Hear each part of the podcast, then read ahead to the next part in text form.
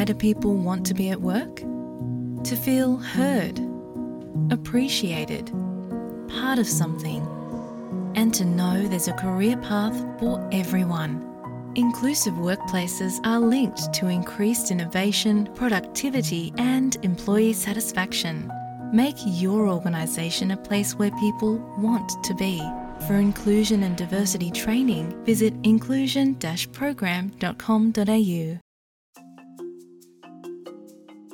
കേരളത്തിൽ നാലാം തവണയും നിപ വൈറസിന്റെ സാന്നിധ്യം മനുഷ്യരിൽ കണ്ടെത്തിയിരിക്കുകയാണ്. നിപ ബാധയെ തുടർന്നുള്ള മരണങ്ങളും കേരളത്തിൽ റിപ്പോർട്ട് ചെയ്തിട്ടുണ്ട്.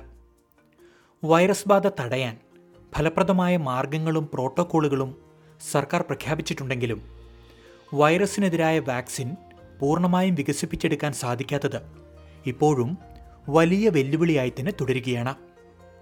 മുൻ വർഷങ്ങളിൽ നിപ വൈറസിനെ പ്രതിരോധിക്കുന്നതിനുള്ള മരുന്ന് ഓസ്ട്രേലിയയിലെ ക്വീൻസ്ലാൻഡിൽ നിന്നും കേരളത്തിൽ എത്തിച്ചിരുന്നു. ഓസ്ട്രേലിയ കൈമാറിയ ഈ മരുന്നിന്റെ സെല്ലൈനാണ് നിപ പോരാട്ടത്തിൽ ഇപ്പോഴും ഇന്ത്യയുടെ പ്രധാന ആയുധങ്ങളിലൊന്ന് പ്രിയ ശ്രോതാക്കളെ ഈ വാർത്തയുടെ വിശദാംശങ്ങളാണ് ഇനി നമ്മൾ പരിശോധിക്കുന്നത്. എസ് ബി എസ് മലയാളത്തിൽ പോഡ്കാസ്റ്റുമായി ഞാൻ ജോജോ ജോസഫ്.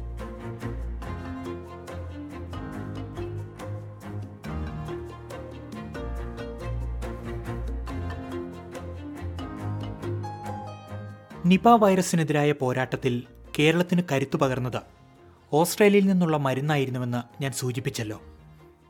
ഓസ്ട്രേലിയയിലെ ക്യൂൻസ്ലാൻഡിൽ ഹെൻഡ്ര വൈറസ് ബാധയ്ക്കെതിരെ വികസിപ്പിച്ച ആന്റിബോഡിയാണ് രണ്ടായിരത്തി പതിനെട്ടിലും രണ്ടായിരത്തി പത്തൊൻപതിലും കേരളത്തിലെത്തിച്ചത്. ഓസ്ട്രേലിയയിൽ നിപയ്ക്ക് സമാനമായ ഹെൻഡ്ര എന്ന വൈറസ് ബാധയുണ്ടായപ്പോൾ നൽകിയ ആന്റിബോഡിയായിരുന്നു ഇത്.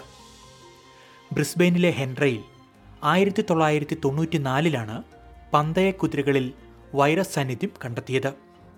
വൈറസ് ബാധയെ തുടർന്ന് നാല് ജീവനുകളും ഓസ്ട്രേലിയയ്ക്ക് നഷ്ടമായി. പിന്നീട് ഓസ്ട്രേലിയ ഇതിനെതിരായ ആന്റിബോഡി വികസിപ്പിച്ചെടുത്തു. Monoclonal antibodies M one O two point four വിഭാഗത്തിൽപ്പെട്ട ഈ മരുന്നാണ് ഇന്ത്യയിലേക്ക് എത്തിച്ചത്. പിന്നീട് ഓസ്ട്രേലിയൻ ആരോഗ്യവകുപ്പ് ആന്റിബോഡിയുടെ cell line Indian national institute of വൈറോളജിക്ക് കൈമാറുകയായിരുന്നു. ഓസ്ട്രേലിയ ഇന്ത്യയ്ക്ക് നൽകിയ ആന്റിബോഡി നിപ വൈറസിനെതിരെ പൂർണമായും പ്രയോജനപ്രദമാകുമോ എന്ന കാര്യത്തിൽ ഇപ്പോഴും വ്യക്തതയില്ല. എന്നാൽ നിപയ്ക്കെതിരായ പ്രതിരോധത്തിൽ പരീക്ഷണ ഘട്ടത്തിലുള്ള ഇത്തരം മരുന്നുകൾ മാത്രമാണ് ലോകത്തിന് ഇപ്പോഴും ആശ്രയം.